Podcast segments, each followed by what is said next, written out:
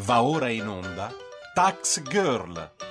Tutto quello che vorreste sapere sulle tasse ma non avete il coraggio di chiedere.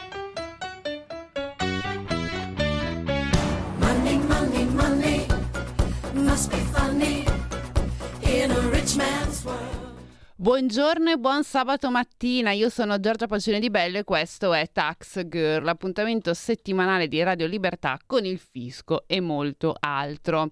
Allora, una settimana mh, un po' diciamo scarna di eventi eh, fiscali, però abbiamo delle notizie che eh, direi vanno eh, messe in evidenza per diversi motivi. Settimana scorsa avevamo chiuso eh, la puntata con il discorso del mille proroghe, eh, insomma avevo accennato a due emendamenti in particolare. Questa settimana, come avevo già detto, i lavori sono andati avanti sono votati gli emendamenti e eh, settimana prossima insomma vedremo ancora delle, eh, degli ulteriori eh, passi avanti definitivi almeno da un lato. Prima di iniziare la puntata vi ricordo che se volete intervenire in diretta potete chiamare lo 02 92 94 7222 Ovviamente dalle 10 e mezza in poi, così sentite la prima metà eh, almeno dei, eh, della puntata, vi potete fare un'idea e poi potete scatenarvi con le vostre eh, opinioni. Ma quindi direi di iniziare eh, subito. Allora, come vi ho già iniziato a parlare, nella prima parte ehm, parleremo di questo mille proroghe, che è un po' un Mm, non so se avete l'idea di rimandati a scuola. E rimandati a scuola poi c'era l'esame di riparazione e questo è un po' diciamo l'esame di riparazione della legge di bilancio. Quindi quello che non si è riuscito a fare o non si è voluto fare in legge di bilancio, adesso si è eh, cercato appunto di inserire in questo. Eh, decreto mille proroghe ovviamente non avviene solo quest'anno avviene tutti gli anni quindi un po' una, una tradizione. Eh, in questo mille proroghe quindi è un, un emendamento, come dice appunto il nome, molto ampio.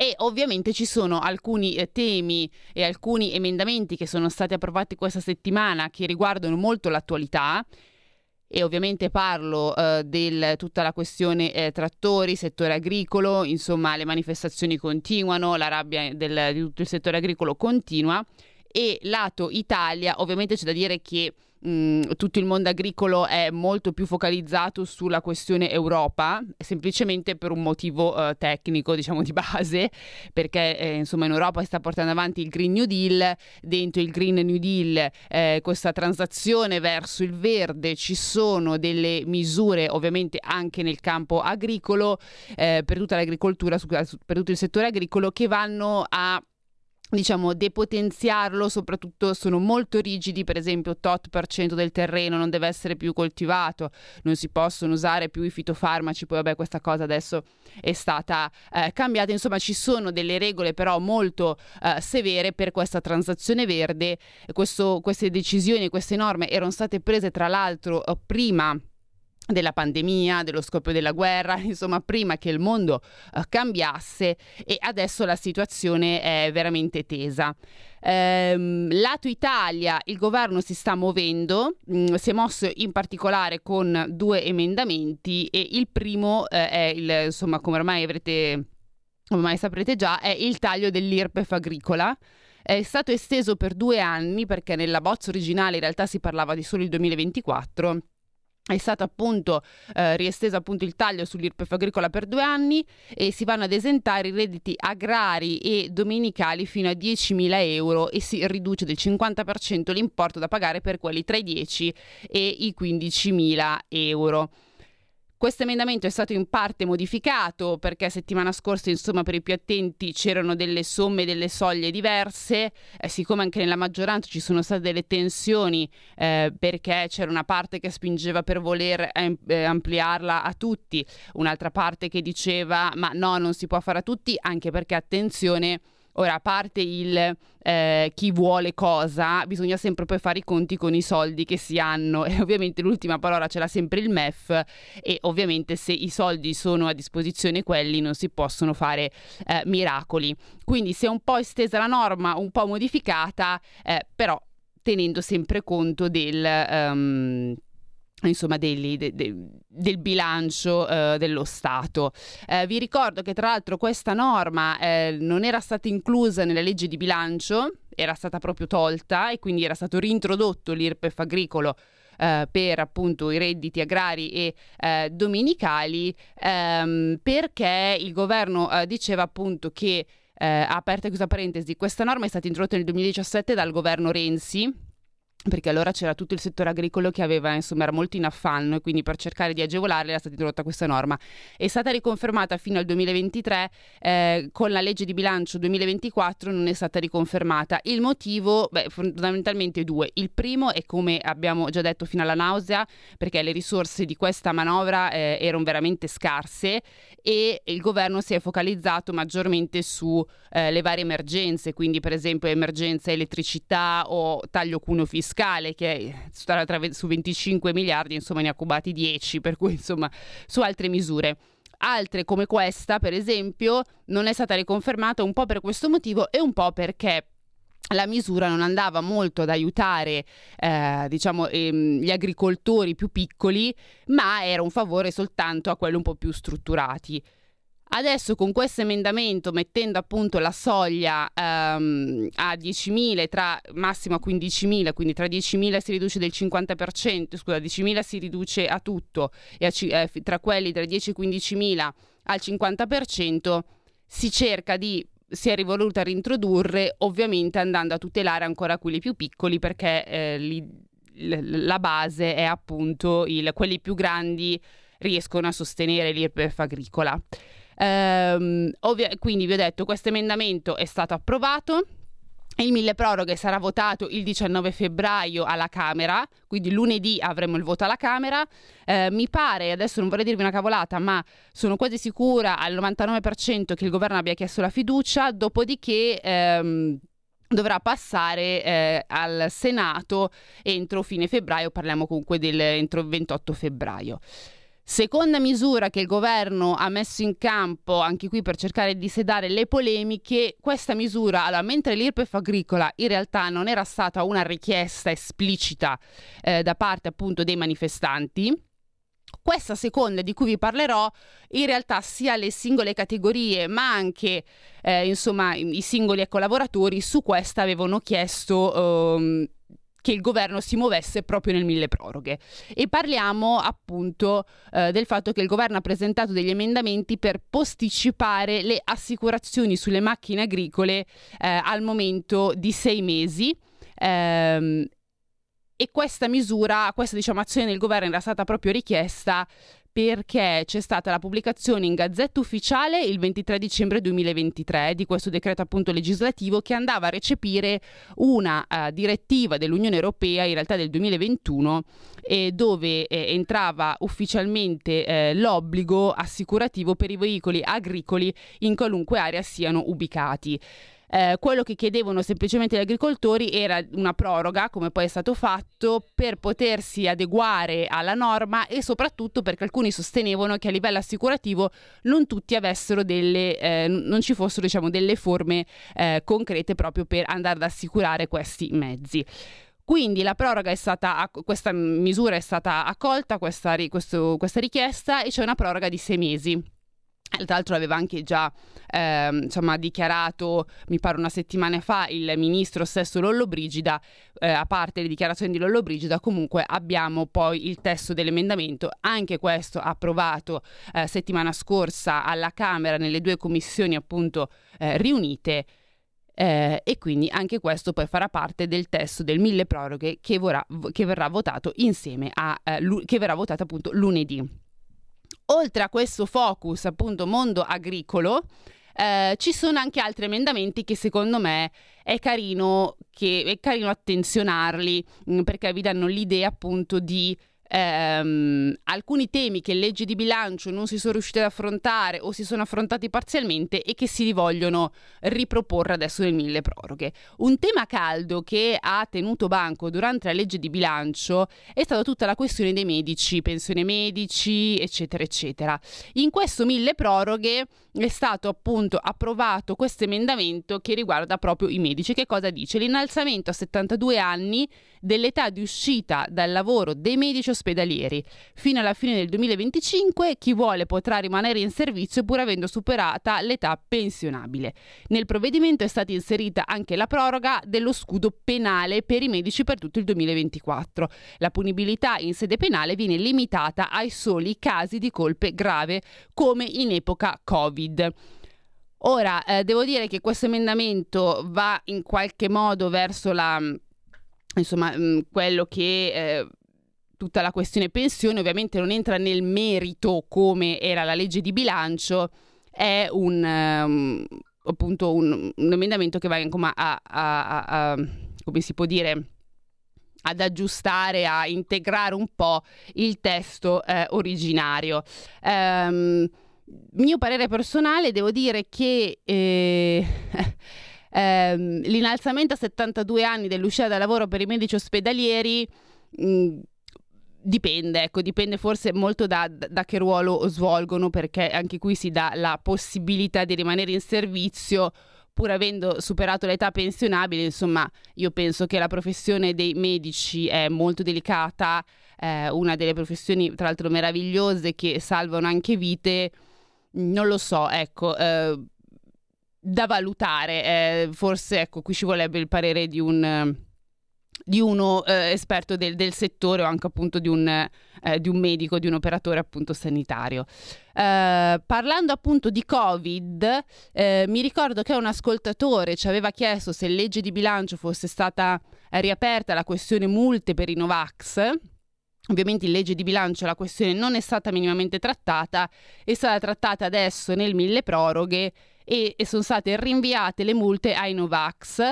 Nello specifico sono state riaperte le sanatorie sulle cosiddette cartelle esattoriali. Quindi anche questo è una risposta, mi ricordo a un ascoltatore che forse verso ottobre-novembre chiedeva di eh, ciò.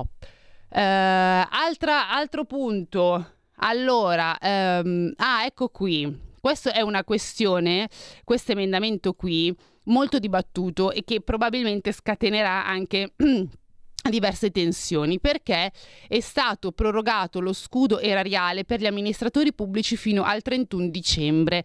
Perché dico che è un emendamento mh, mm, molto discusso? Perché c'è stato il parere negativo sia da parte della Corte dei Conti sia da parte dell'Associazione Magistrati della Corte, perché secondo entrambi l'effetto di stabilizzare, e vado a leggere proprio eh, il virgolettato, l'effetto di eh, stabilizzare l'esecuzione della persegui- perseguibilità, nonna che paroloni, delle condotte eh, commissive gravemente colpose eh, espongono il paese al grave rischio di spreco di denaro pubblico, di gestioni opache, di commesse eh, pubbliche e di diffusione del malaffare. Quindi ovviamente la Corte dei Conti e l'Associazione dei Magistrati della Corte sono contro eh, questo appunto questo scudo erariale per gli amministratori pubblici che vale appunto fino a fine fino a fine d'anno perché ovviamente dicono ci, posso, ci può essere il malaffare la gestione non proprio limpida eh, del denaro e quindi questo può ovviamente eh, non fare bene al paese. E anche qui è un tema che poi staremo a vedere come si svilupperà, ma è per quello che vi avevo detto che potrà iniziare a scaldare molto. Eh, altro emendamento ha, ha posticipato, eh, devo dire che su questo eh, io sono fortemente contraria e poi vi spiegherò il motivo. Emendamento ha posticipato dal 30 aprile al 31 dicembre la data entro cui le aziende, per effetto del decreto lavoro 2023, possono prorogare un contratto a termine oltre i 12 mesi senza bisogno di causali ma semplicemente individuando insieme al lavoratore le esigenze di natura tecnica, organizzativa o produttiva che giustificano l'impiego precario e la mancata stabilizzazione. Ora, io sono particolarmente contro perché questo secondo passaggio, eh, individuare insieme al lavoratore le esigenze di natura adesso passatemi il francesismo, è veramente una supercazzola perché non c'è.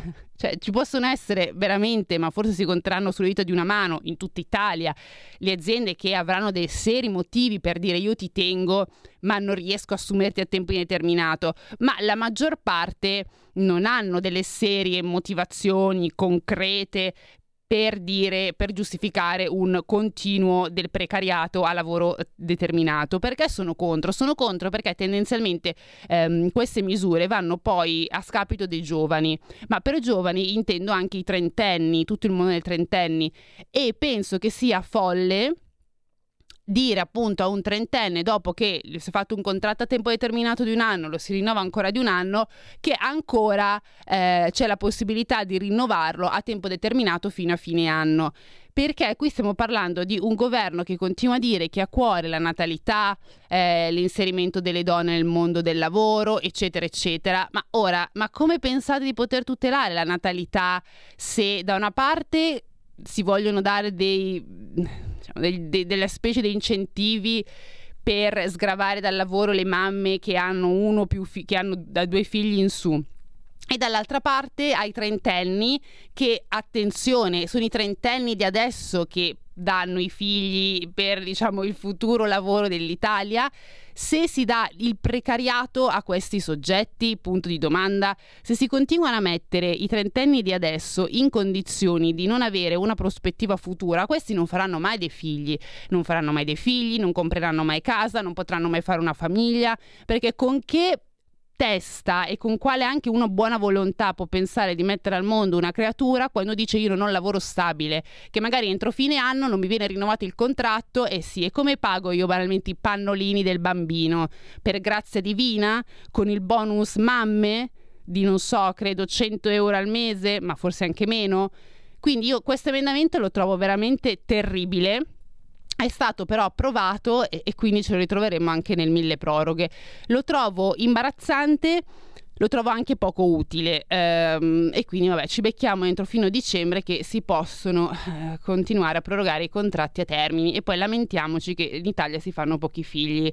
Io poi non voglio sentire lamentele eh, che in Italia la natalità è bassa, bla bla bla bla bla bla bla, ecco. Allora, um, novità invece che va parzialmente a compensare questa cosa del, del contratto a termine. Io continuo a rimanerlo, eh, mi continua a stare proprio sul gozzo sta cosa. Eh, sono invece le agevolazioni mutui. Novità appunto per agevolazioni mutui per comprare la prima casa per gli under 36 con ISE fino a 40.000 euro. Scusate, ma a me questa cosa pare veramente folle. Cioè noi da una parte abbiamo un emendamento che continua a giustificare il precariato, ok? E dall'altra parte abbiamo un emendamento che ti agevola a comprare casa con un mutuo. Ma le banche, signori miei, se tu hai un contratto a tempo determinato, ma un mutuo non te lo danno. Ti fanno ciao ciao con la mano. Ma va- vabbè, io mh, mm, queste cose mi fanno veramente uscire di testa. Comunque, eh, cosa positiva, appunto, agevolazione per i mutui per comprare la prima casa per gli under 36 che hanno un ISE fino a 40.000 euro. Ovviamente qui non entrambe le persone della coppia devono essere under 36, ne basta solo una. Eh, quindi se una ha, non so, 30 anni e l'altro ne ha 37, si può lo stesso richiedere perché basta che uno solo della coppia abbia meno di 36 anni. Um, tra l'altro questo emendamento molto intelligente dice anche che um, le agevolazioni si applicano anche nei casi entro cui um, scusate, nei casi in cui entro il termine del 31 dicembre 2023, quindi dell'anno scorso, si sia, eh, sia stato solo registrato il contratto preliminare purché il rogito sia stato formalizzato entro il 31 dicembre 2024. Ultima cosa prima di andare in pausa, eh, perché si spiega anche che agli acquirenti che hanno effettuato il rogito tra, tra il primo gennaio di quest'anno e l'entrata in vigore del decreto è attribuito un credito d'imposta pari alle imposte pagate in eccesso rispetto allo sgravio e vengono ovviamente stanziati 9 milioni di euro per il 2024 e altri 9 milioni per il 2025. Ora, scusate la corsa, ma devo, dobbiamo andare in pausa e riprendiamo dopo la pausa a parlare ancora un po' di questo emendamento e dell'ultimo. A dopo. Un nuovo modo per sostenere la tua radio. Visita radiolibertà.net. Ti basta un clic e potrai versare il tuo contributo volontario direttamente online. Potrai donare con ogni tipo di carta di credito, anche prepagata. Ti aspettiamo online su radiolibertà.net. Sostieni la tua radio con il tuo contributo volontario. Radio Libertà. La tua radio. Diamo voce alla nostra gente.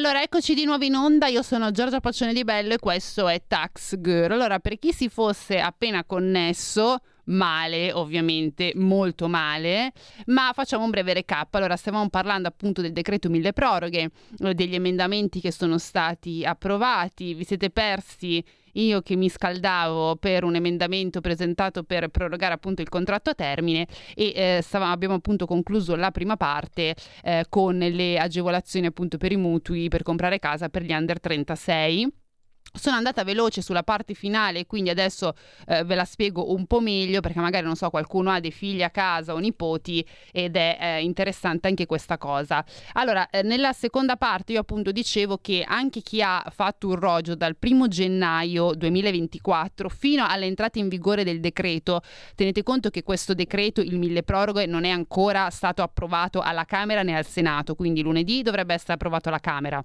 entro il 20, fine febbraio, stando largo coi termini, al Senato e poi appunto avverrà la conversione. Quindi tutti i giovani che eh, dal primo gennaio fino all'entrata in vigore del decreto, quindi X, X mese 2024, hanno eh, effettuato appunto un rogito. Per queste fasce è attribuito un credito d'imposta pari alle imposte pagate in eccesso rispetto allo sgravio. Quindi, visto che l'agevolazione mutui prevede appunto uno sgravio su appunto le varie imposte che si vanno a pagare, avendo già pagato queste imposte a prezzo pieno, si può fare ovviamente richiesta per avere un credito d'imposta rispetto a il più che si è pagato. Quindi non so, se hai pagato 100 lo sgravio era del 50%, in realtà è dell'80%, beh, del 50%, 50 si potrà avere un credito d'imposta, sto ovviamente semplificando, del, eh, di 50 euro ovviamente sarà molto di più perché come sappiamo le imposte da pagare quando si compra casa sono molte.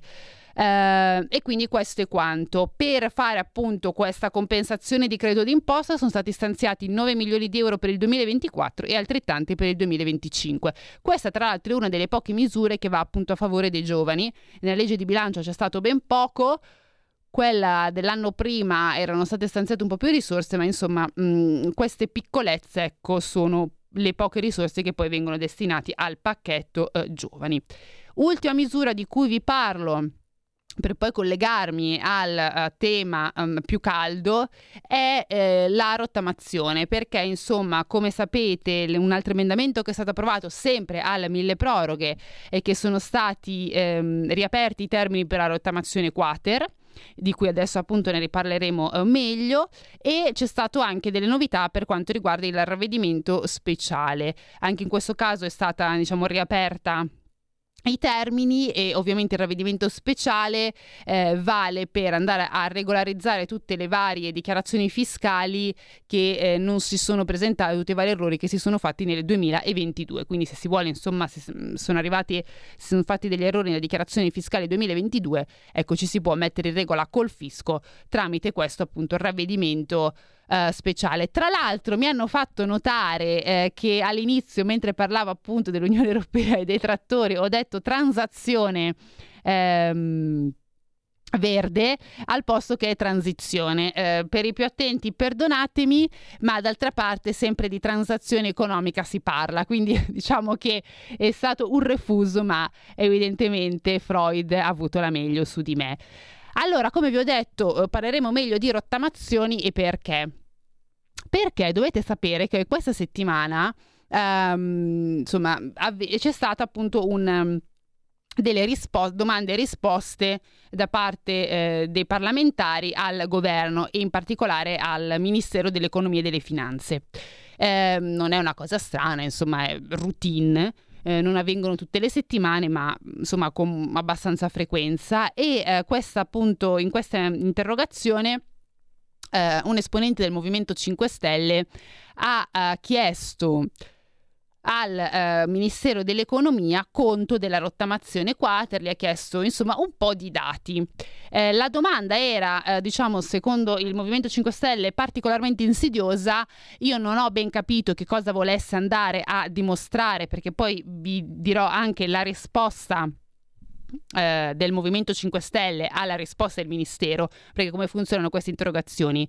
In questo caso insomma Movimento 5 Stelle, anche partiti di maggioranza, insomma un, i parlamentari fanno una domanda, eh, richiedono delle spiegazioni, il ministro preposto o comunque qualcuno del ministero risponde e poi ci può essere una replica da parte di, mh, di chi ha fatto appunto la domanda.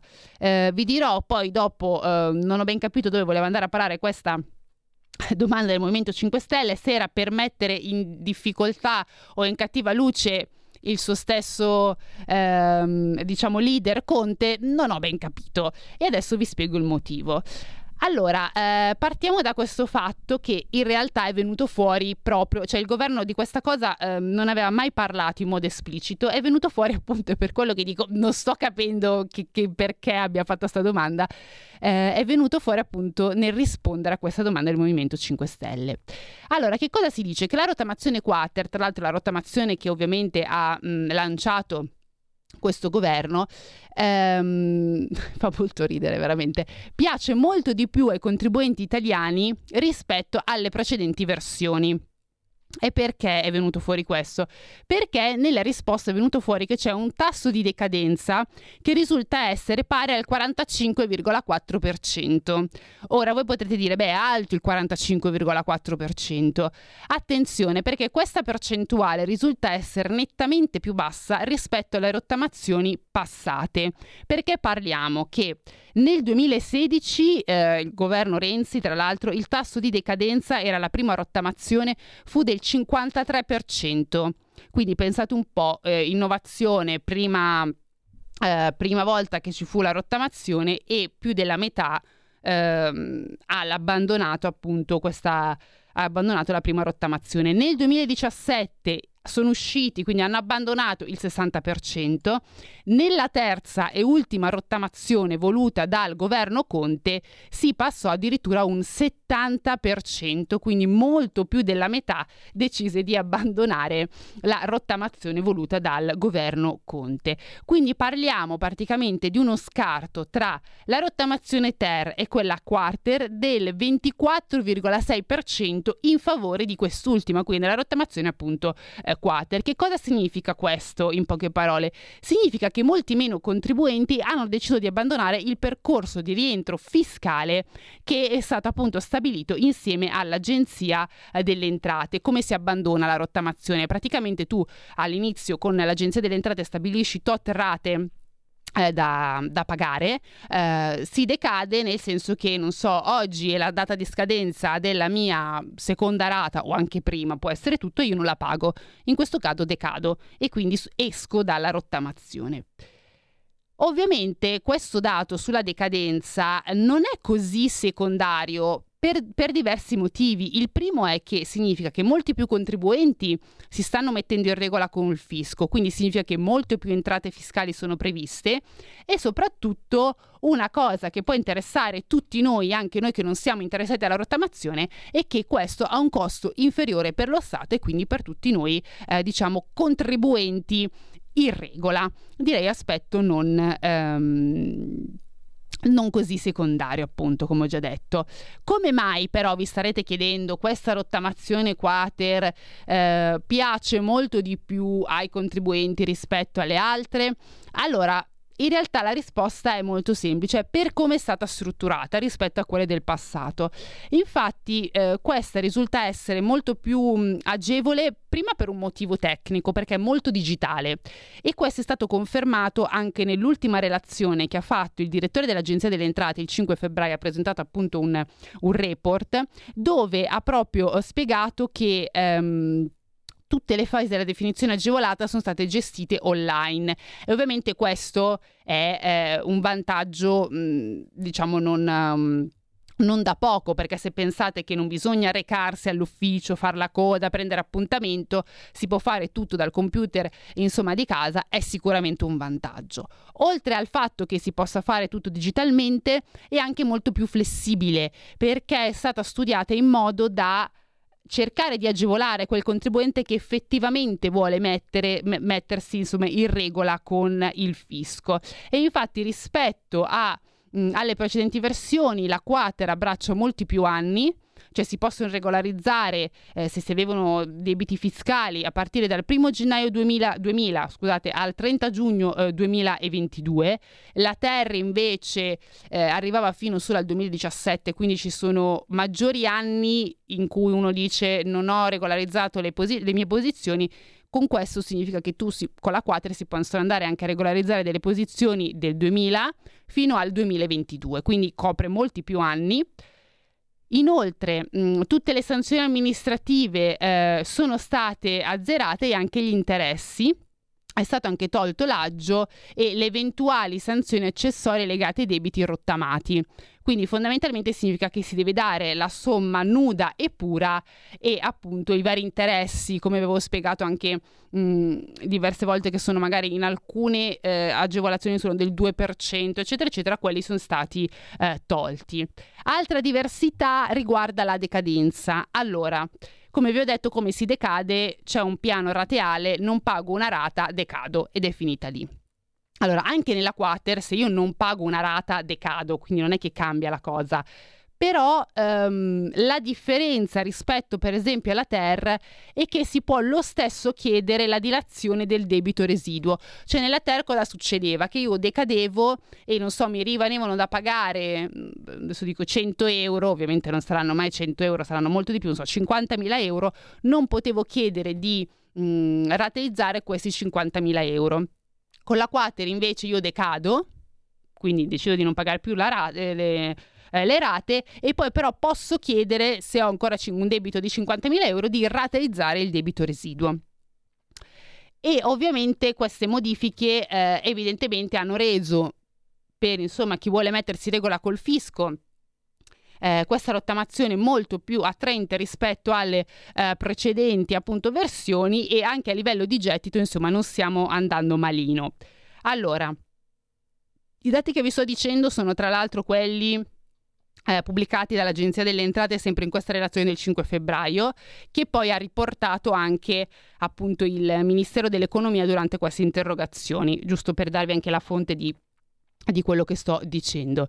Allora, la misura ha fatto registrare un incasso eh, nel solo 2023 pari a 6,8 miliardi di euro 6,5 si riferiscono ai pagamenti della prima rata o unica rata, perché attenzione con la rottamazione si può scegliere sia di dilazionare o anche di pagare tutto con una sola rata.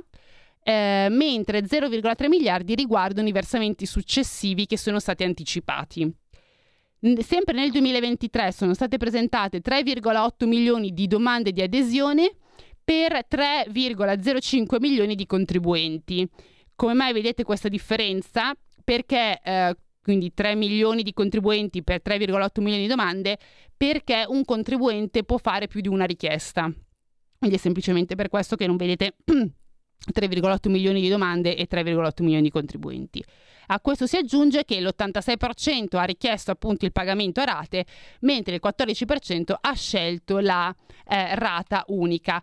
Come vi ho anche già specificato, questa stessa misura del eh, rottamazione quater, ehm, la partita del gettito, quindi 6,8 miliardi, non sono ancora definitivi perché appunto è stata riaperta e ehm, si è detto appunto che per chi ha aderito ma non ha pagato le scadenze che erano fissate il 31 ottobre, il 30 novembre 2023 e il 28 febbraio 2024 c'è tempo per insomma mettersi in regola entro il 15 marzo 2024.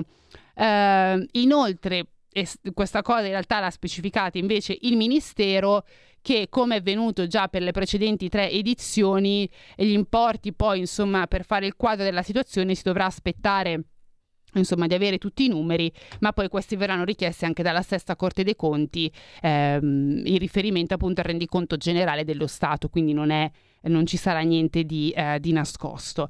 Eh, quindi parliamo di un incasso di 6,8 miliardi di euro, ovviamente ehm, rispetto ai 12 che eh, si era prefissati, mi pare che fossero 12 o 11 eh, l'obiettivo che si era prefissato, siamo lontani, bisognerà ancora aspettare, probabilmente vi dirò già che non arriveremo all'obiettivo eh, diciamo prefissato di 11 mi pare o 12 miliardi, adesso vado a fare poi un breve un breve controllo per non darvi un'informazione sbagliata, ma per quanto riguarda la rottamazione Ter, quella appunto voluta da Conte, il saldo finale, quindi fine di tutto, è stato di soli 3, 6,3 miliardi di euro. Perché dico solo? Perché si era stimato un incasso di ben 26,3 miliardi di euro che si pensava di dovesse recuperare, quindi nemmeno la metà.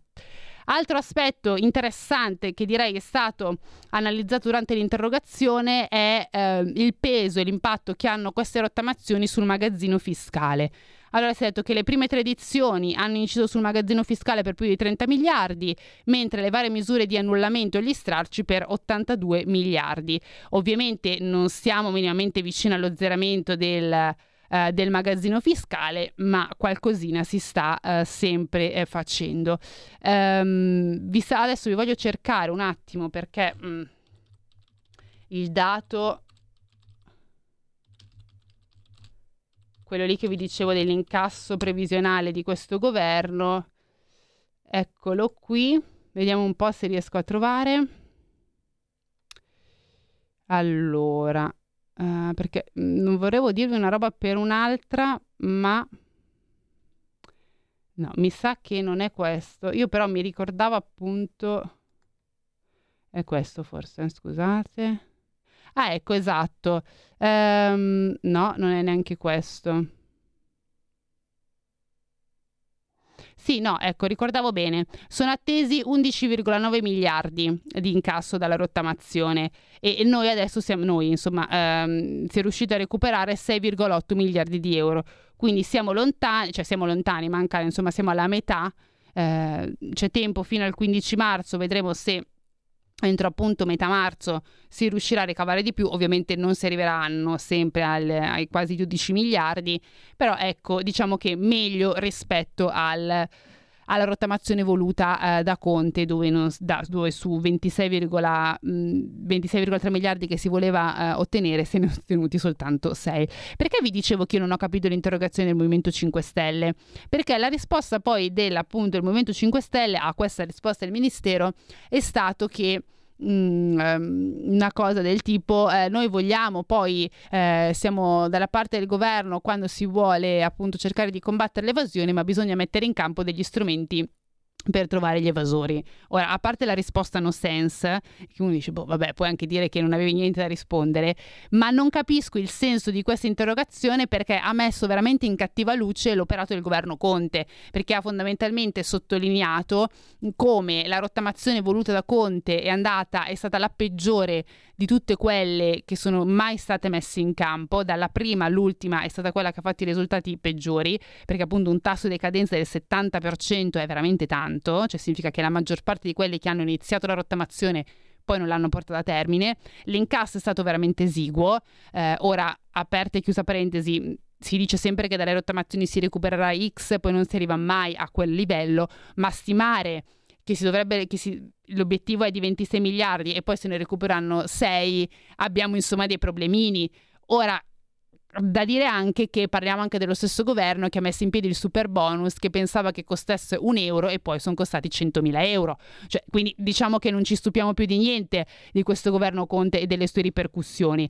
Però ecco, eh, forse alle volte mh, fa molto ridere perché ha fatto un'interrogazione dove tendenzialmente le interrogazioni, ecco perché vi dico non capisco il senso, vengono fatte anche per pungolare l'attuale governo, cioè chiunque sia al governo, su delle questioni un po' spigolose, perché lì deve, bisogna per forza rispondere, per forza portare dei dati e quindi può essere che si metta in difficoltà il governo, in questo caso della Meloni, ma come qualsiasi altro governo.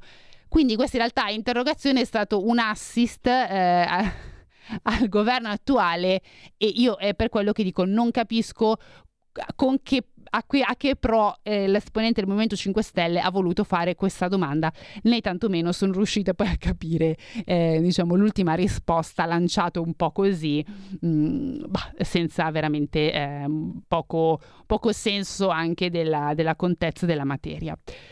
Ora eh, siamo arrivati praticamente in chiusura della trasmissione, vi voglio lasciare con questa chicca perché eh, in altre puntate abbiamo insomma parlato di Christine Lagarde, ehm, il 14 febbraio il giorno degli innamorati, Christine Lagarde ci ha regalato tanto amore, nel senso che ancora una volta ha sottolineato che sebbene i dati macroeconomici suggeriscono che l'aumento stia gradualmente tornando a livelli, eh, l'inflazione parliamo, target del target come previsto, il target è il 2%, la banca centrale necessita di ulteriori prove, in particolare per quanto riguarda l'andamento dei salari, prima di prendere in considerazione eventuali tagli dei tassi.